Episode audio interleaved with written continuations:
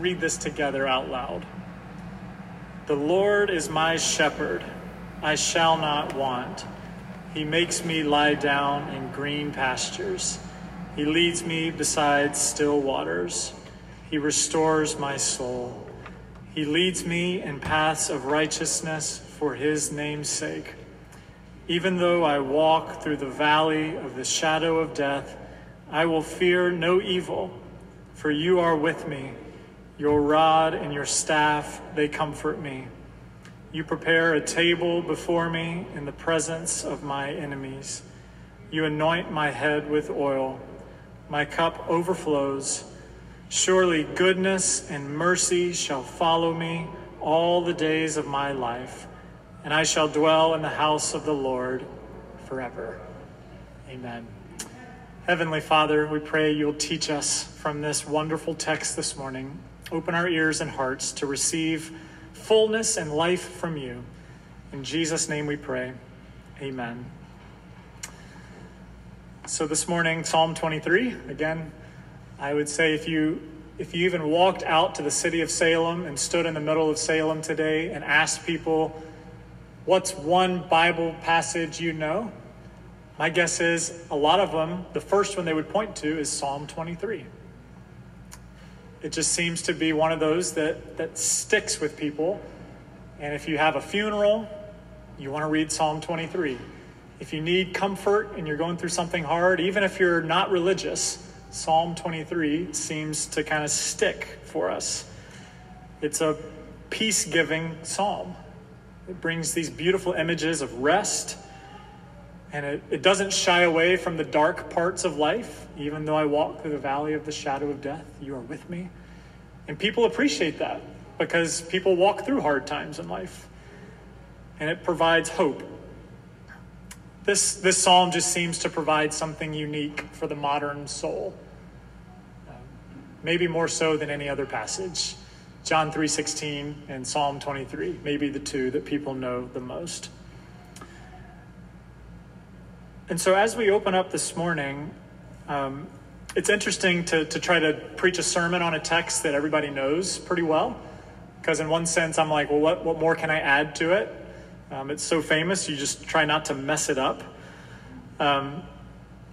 But for religious and non-religious people alike, I think the one interesting thing about this text is the image of the shepherd. So if we weren't using the screen and the screen was up and you've walked in the sanctuary before, you'll notice that the stained glass behind this screen is Jesus holding sheep in his arms and guiding his sheep as a shepherd. And it's interesting to think that for a passage that relates to the modern soul so uniquely, it uses a really outdated metaphor, you could say, of shepherd and sheep. And the reason I say that is because I'm not sure any of you are sheep owners. I may be mistaken, but not to my knowledge, none of you have sheep. Also, to my knowledge, there's no sheep pastures around me that I drive by on a consistent basis. If you were to go to Ireland, I understand it's a different story, but not here. You don't see this very often. And so it's interesting that a psalm that uses such an ancient metaphor or a distant metaphor speaks so profoundly to a modern person. And so maybe just an opening thought for you, just to get your brain up to speed with this text, is if you were to insert a new word into the beginning of Psalm 23 that would maybe apply to the modern world, what would you insert? The Lord is my blank. A shepherd is someone who leads, protects, and provides. And is a person who is humble, yet has great authority. Who is strong, and yet sacrificial and gentle. Who is purposeful, yet deeply personal to his sheep. And so if you were to think of a 2022 metaphor or a similar something to a shepherd that maybe would apply to New England in 2022, what could that be? So I allowed my mind to go down that track a little bit this week. And as I began to think of it, I was like, Trust is so important. When it comes to a shepherd is just a trustworthy image. So when you think about a shepherd, you think of someone who's trustworthy. And I found a poll done by the Gallup group that every year does a poll on the most trustworthy professions in the world. Have any of you all seen this? And you know what the number one most trusted profession for the 20th year in a row is? Not a car salesman.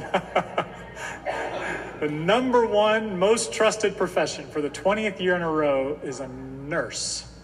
A nurse. Which, kudos to Bonnie, right? And to other nurses we've had in our midst. 20th year in a row. Medical doctor is number 2. Grade school teacher, number 3. Pharmacist, number 4. Military officers, number 5. Those are the top 5. And so those are kind of getting us there. If you were to go out to someone and say, maybe they don't know what a shepherd is, but maybe they know a nurse or a medical doctor. Did you know at one time, pastor was as high as 67% for people in terms of a trustworthy profession, trustworthy people, and now pastor is at 36% in terms of trustworthiness. I got some work to do. We all got some work to do. We got to build some trust again. But it shows how the times have changed, right? In terms of how religion is viewed, how a pastor is viewed. And you know the word pastor is just a biblical image of shepherd, someone who pastures their people. And so it's an interesting kind of tension I found myself in this week. That a pastor is a shepherd and yet is viewed so with untrusting eyes, untrusting ears in our modern day.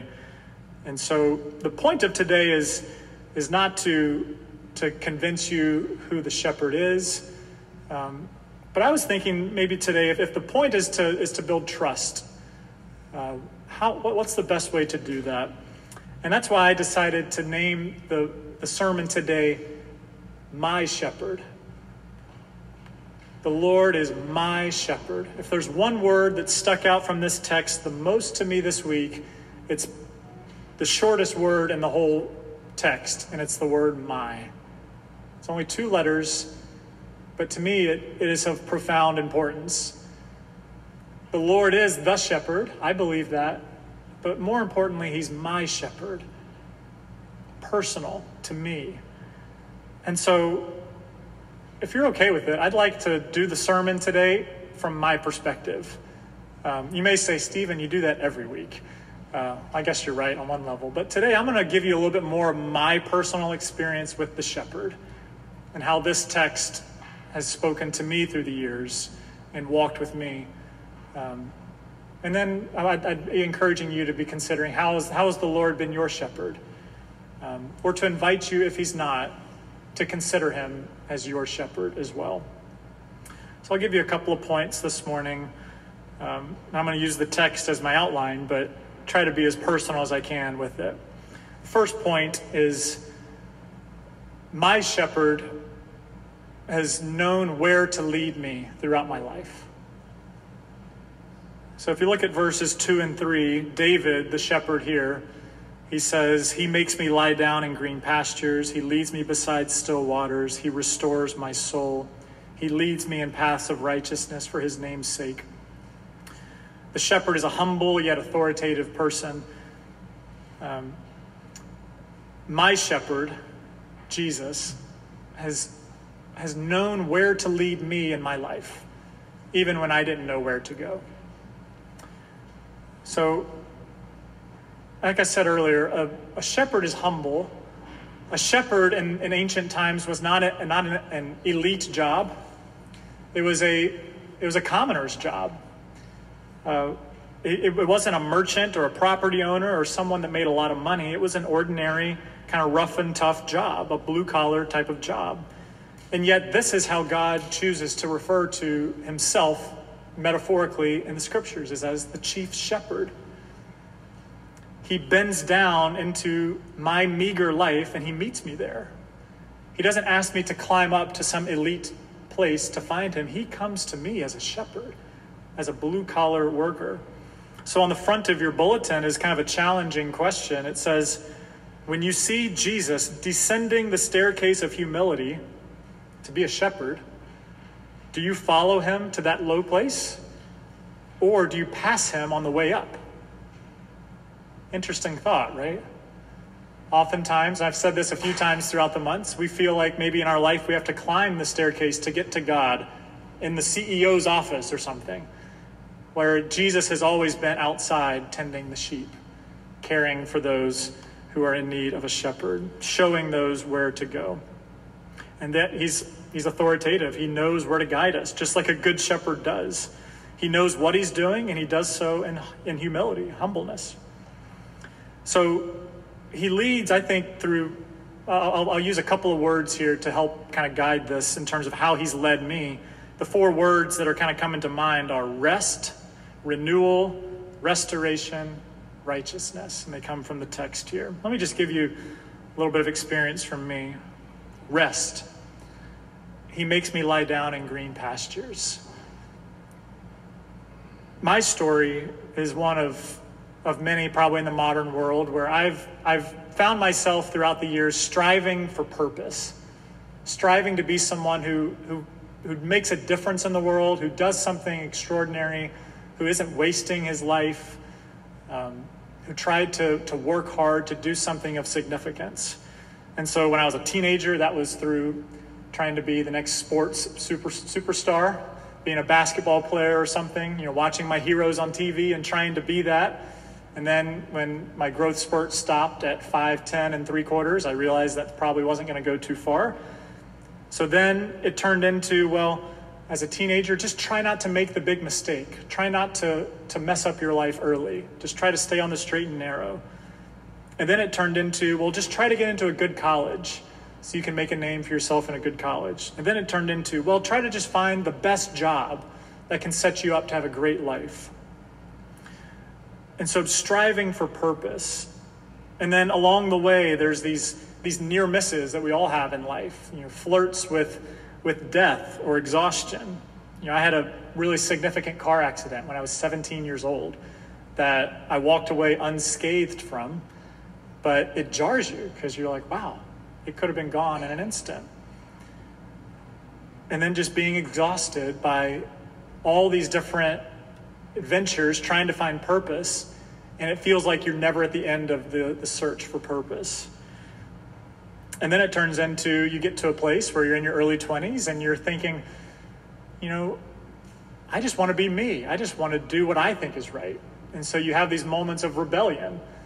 And so I have one very clear moment in my college life where I was like, I'm going to make my own path and forget what my parents taught me, forget what the Bible says, and just go do what I want to do. All that to say is, my tendency for so much of my early life, and I'm still young, I acknowledge that, so I still have a lot of this coming, but my tendency has been to not walk towards green pastures. My tendency has been to, I'm going to go find my own pasture, and I don't know if it's green or not, but I'm going to find it on my own, because I don't really know what's best for me. I'm just going to go try to find it. And my story has been probably similar to every Christian story.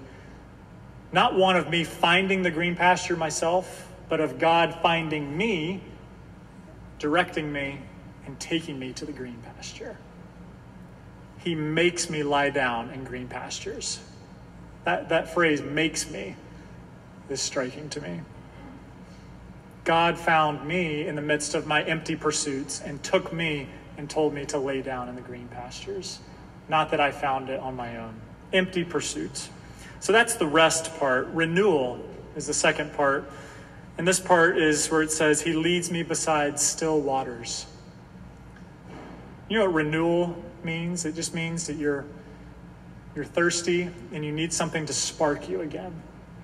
Even after you lay down in green pastures, we need places where we can fulfill our thirst. Just like sheep do. You know, God has given me places throughout my life where, again, even after I've laid down in the green pasture, even after he's so graciously directed me to the place of rest, I've still wandered away and tried to find something else. And I find myself thirsty again. I find myself in need again. And God has continually given me places of renewal for having my thirst quenched. And in some sense, this is places. So for instance, in 2 weeks, my family's going to take a vacation, which is a chance for renewal. And we always, at least once a year, go on vacation to North Carolina, where my parents are, because they have a house in the mountains, which is a place of renewal for our soul. It's a literal place where we can go and be refreshed.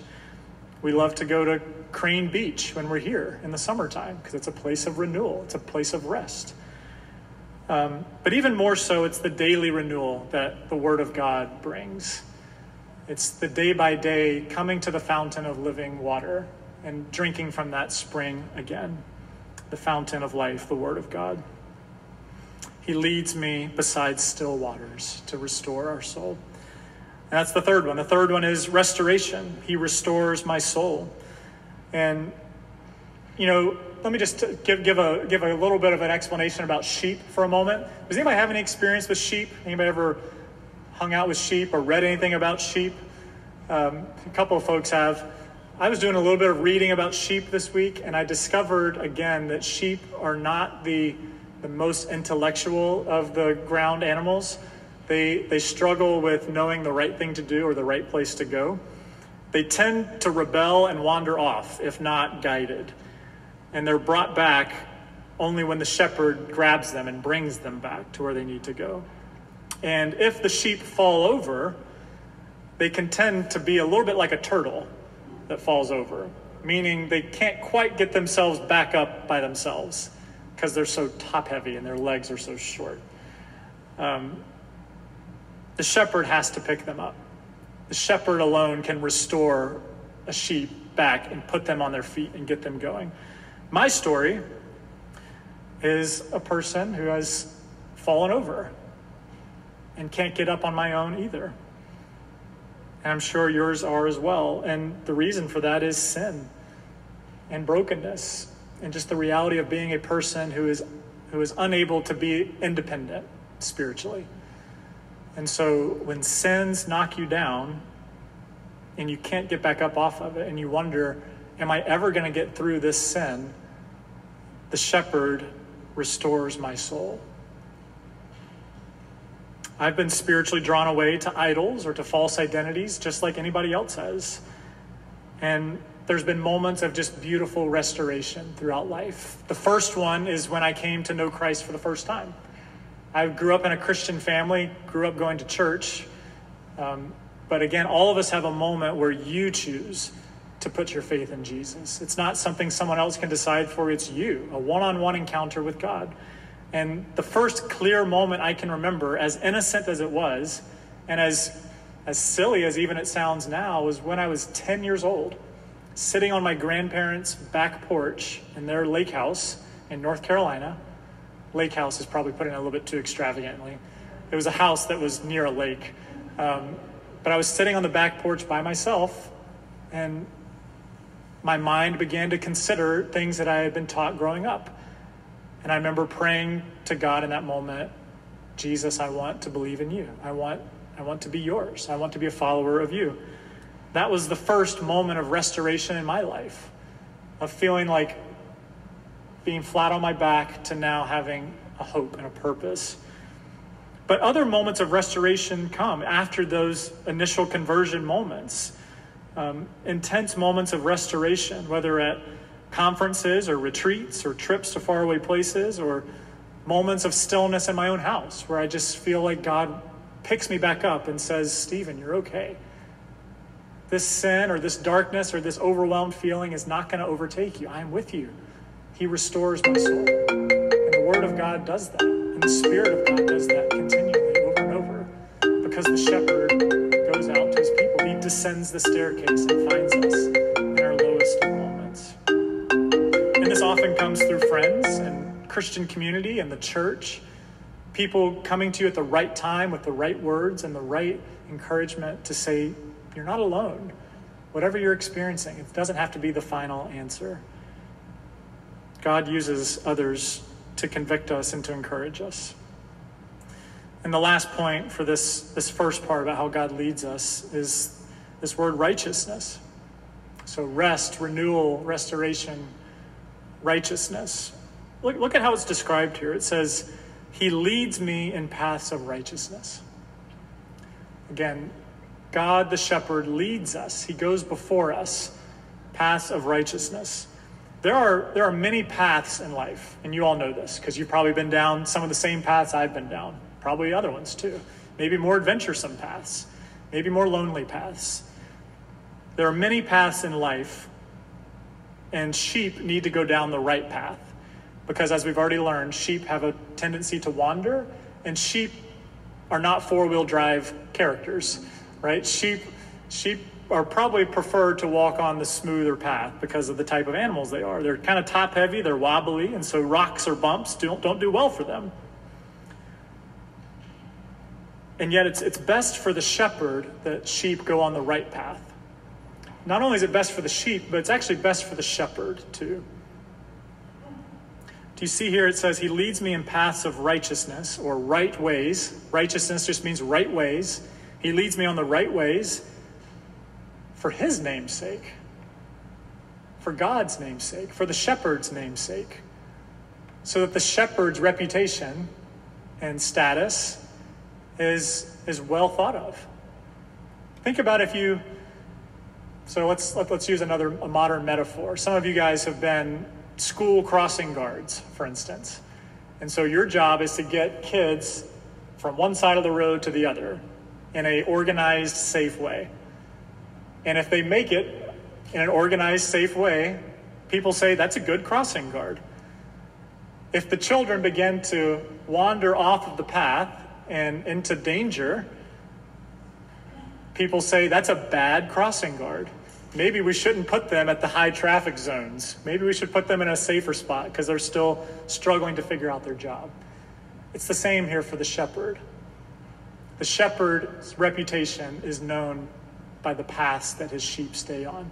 And this is where the Christian church has struggled in the last half century, quarter century, last decade, is many of the sheep have gone off the path of righteousness, and it's now reflecting poorly on the shepherd himself. So churches are smaller in numbers, pews are more empty, in part because the shepherd has lost reputation because of wayward sheep. But God leads us on a path of righteousness because it's good for us, it keeps us safe, but it's also for his glory, so that he might be well known and made known. There's a great quote by a pastor, John Piper, who says, God is most glorified when we are most satisfied in him. And so apply that to this image here. We are most satisfied when we are safe, when we are on the right path, when we are on the smooth and narrow path that God intends for the good of his sheep. So not only are we satisfied in that moment because we're away from danger, but God is most glorified in that as well. And if you widen that a little bit more, it means basically when you trust in God and trust that his ways are best, you are deeply fulfilled and he is deeply fulfilled. And that's the way life is meant to be lived. God leads us because we can't lead ourselves. For the contemplatives in the room, maybe the more intellectual or deeper thinkers, I'll put it this way. This is a quote from an old theologian, and he puts it this way. He says, the most dangerous man in the world is the contemplative who is guided by nobody. He trusts his own visions. He obeys the attraction of an interior voice but will not listen to other men. He identifies the will of God with anything that makes him feel within his own heart a big, warm, sweet interior glow. Such a man can wreck a whole city or even a whole nation. I would just tell you, beware of the little voice inside you that wants to go your own way and carve your own path, because it probably is not going to be as smooth and as good for you as you think. Trust the shepherd. Trust the path that he takes you on. Because he's done that for me too. I've tried some of those other paths as well, and they're darker and scarier and more dangerous than they look. These next 2 points will be shorter, but let me give you just a little bit of personal touch into them for me. You know, the second part here where it says, even though I walk through the valley of the shadow of death, one of the things I've grown to appreciate about God being my shepherd is that he doesn't avoid the darkness, but when we go into the darkness, he's with us. I think other religions have a tendency to teach that if you follow this God or this deity or this spirituality, that life will just be in the light your whole life, and that if anything bad happens, it's because you're doing something wrong. Whereas Christianity teaches that even when the bad things come, it doesn't mean that God isn't there. It just means that he's right there with you through it. And this is maybe the part that most people know the most about Psalm 23. This is the one that's recited at funerals because it brings comfort. Even though I walk through the valley of the shadow of death, I will fear no evil, for you are with me. Your rod and your staff, they comfort me. Where has Jesus been for me in times of danger? In times of fear or danger, God has continually shown me time and time again that he's with me. And I'm going to speak to a couple of things here that are not meant to scare you, but almost just meant to build a transparency with you of the things that a lot of people in this world are going through today. And that's things like anxiety or depression or fear of what's going to happen in our world. Those are all things that I have personally experienced myself. Those are things that I still deal with on a somewhat consistent basis. And so if you're dealing with anxiety, depression, fear, uncertainty, you're not alone. You are not alone. Mental struggles, mental health issues are so prominent in the world today. And yet, even still, God is not disappearing in the midst of those times. God walks with us through the valley of the shadow of death, or the shadow of darkness, the low places. God walks through those places with us to bring us into a deeper and fuller and realer experience of himself. And it adds in the second part here about, you know, his staff and his rod are with me for comfort. It's just the beautiful image of what a shepherd does to protect his sheep. So again, through those dark places, God provides his comforting presence to pick up sheep in the presence of wolves or enemies or danger. You know, I think of Luke chapter 10. Jesus says in one of these, you know, prominent places, he says to his disciples, I send you out as sheep amidst wolves. You know, he knows where he's sending them is a place where there's danger and there's trouble. But he says, that's where my sheep are to go, because sheep with the shepherd are able to withstand wolves and enemies and danger. God's people are designed to be people who are in the presence of enemies so they can bring blessing and peace and bring kingdom purposes amidst where they are. And I just think back to my own story, again, just to bring it to a personal place for a second.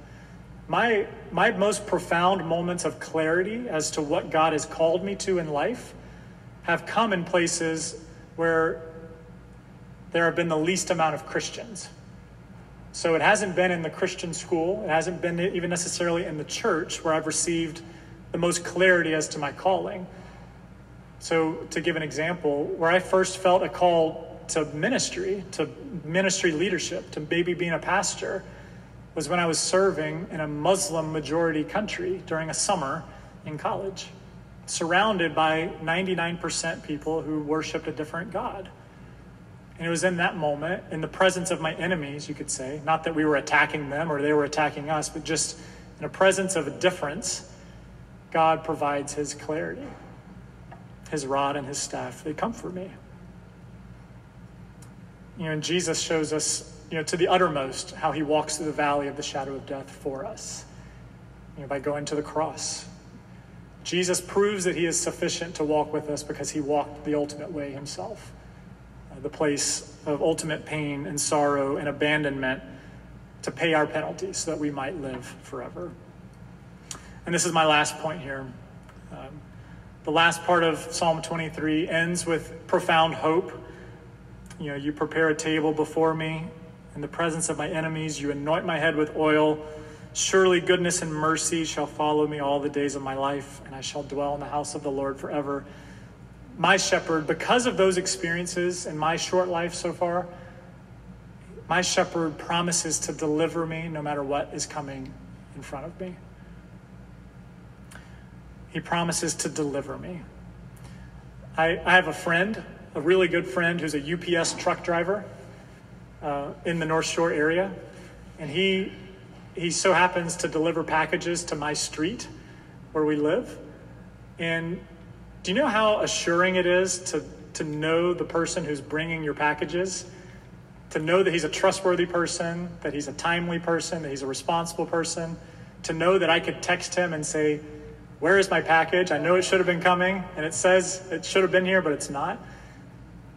I know that my friend will deliver that package to me because I know him. He's trustworthy. We have relationship together. We have experience of life together. I know he will deliver. And I know that God will deliver me because I know him. I know the shepherd. I know the experiences of life that I just mentioned, just in brief, some of the ones already. But God will surely deliver me to himself because he has been my shepherd. He is watching over me. He's providing for me. He's leading me. And he has ultimate unfinished plans for me that I'm excited to see, that I know he will fulfill. Surely goodness and mercy shall follow me all the days of my life. Not only does the shepherd go in front, but what follows me behind me, again, before and behind, is his goodness and mercy. That is the wake of God's love. The shepherd walks in front. I follow him. I see him. I confidently know that where he's walking, I want to walk because I've learned that the other paths are not the good paths. And I look behind me, and all I see is goodness and mercy. I could choose to walk other ways, and I still do from time to time. Probably more so than I'm admitting up front. But goodness and mercy follows behind. And it reminds me that trusting in Jesus is good because he's got me on all sides. And he's got you on all sides. The final promise of life is eternal life. I have no guarantee of that because I haven't been to heaven, but I have deep trust in God because of who he's been in my life for me. We will dwell in his house forever. Revelation 7:17 points us ahead to the final day, and it says this: the Lamb in the midst of the throne will be their shepherd, and he will guide them to springs of living water, and God will wipe away every tear from their eyes. The Lamb is the shepherd. The Lamb who sacrificially, humbly laid himself down for the many, for sheep like you and me, also is the shepherd who is guiding us. And he will lead us to his eternal dwelling forever. So that's a little bit of my experience of the shepherd. And I invite you to consider who is your shepherd as well. Who is the one, or what is the one, or the things that are acting as your shepherd in your life, that bring you leading and comfort and peace and ultimate certainty in what is to come. What are they doing for you? Who is your shepherd? I'll close with this. When we moved to Massachusetts a year and a half ago from the many miles away in New Hampshire, we had to move 20 miles, but we had to get new everything because we were in Massachusetts now. So we had to get all these things transferred over, including license plates. You know, you get a new car registration, a new driver's license. And so we came to Massachusetts, we had to do the car registration, and we were going to get assigned a license plate. And when we were going to get our new license plate, you know, you're kind of a little bit in fear and trepidation because you don't know what the numbers and letterings are going to be. And we're sitting there, and they slide the license plate to us. And maybe some of you have noticed this, but the license plate on our car is 1, the number 1, yes, 99. 1, yes, 99. Which we're looking at it, and we're like, that's interesting. And If you know your Bible a little bit well, if you don't, I'll read it to you now. There's a passage in the Gospel of Luke that talks about Jesus being the shepherd. It's in Luke 15, and it's called the parable of the lost sheep. And the story goes like this. He says, "What man of you, having 100 sheep, if he's lost one of them, does not leave the 99 in the open country and go after the one that is lost until he has found it?" So here we are looking at this license plate. 1, yes, 99, and saying that God has just spoken to us through a Massachusetts license plate, that we are called to be people that are emulating God's heart to go after the one, go after those that are lost and need to be brought back in and find the path that God has for them. But not only that, that's where my ministry mind went for a while. It's like, okay, this is our ministry purpose. But as I began to look at this license plate day after day, week after week, year after year now, I'm not only looking at the one as somebody else, but I'm also looking at the one as me. That Jesus left the 99 that were safe and came after me when I was wandering. He comes after me when I wander away. So it's not only reassuring to me that he loves me and he's my shepherd, but also that he spurs us to go and do the same for others, so that our flock together can be safe and secure and be led by God. May we be like Jacob, who at the end of his days in Genesis 48, when he was blessing Joseph, his son, said, "The God before whom my fathers Abraham and Isaac walked, the God who has been my shepherd all of my life, even unto this day." May that be us. May God be our shepherd until the end of our days. Let me close us in prayer. We'll sing one more song. God, thank you for being our good shepherd, who personally comes to us, every one of us, uniquely, bringing us into the flock, guiding us on your path, leading us to green pastures, to still waters, to places of restoration and renewal, so that we might live life to the fullest as thriving sheep. I feel the tendency in my own heart to be someone who wanders, and I'm sure many in this room feel that same way too, but you gently lead us. So Lord, we look to you. Would you lead us and guide us? Be our shepherd. In Jesus' name we pray. Amen.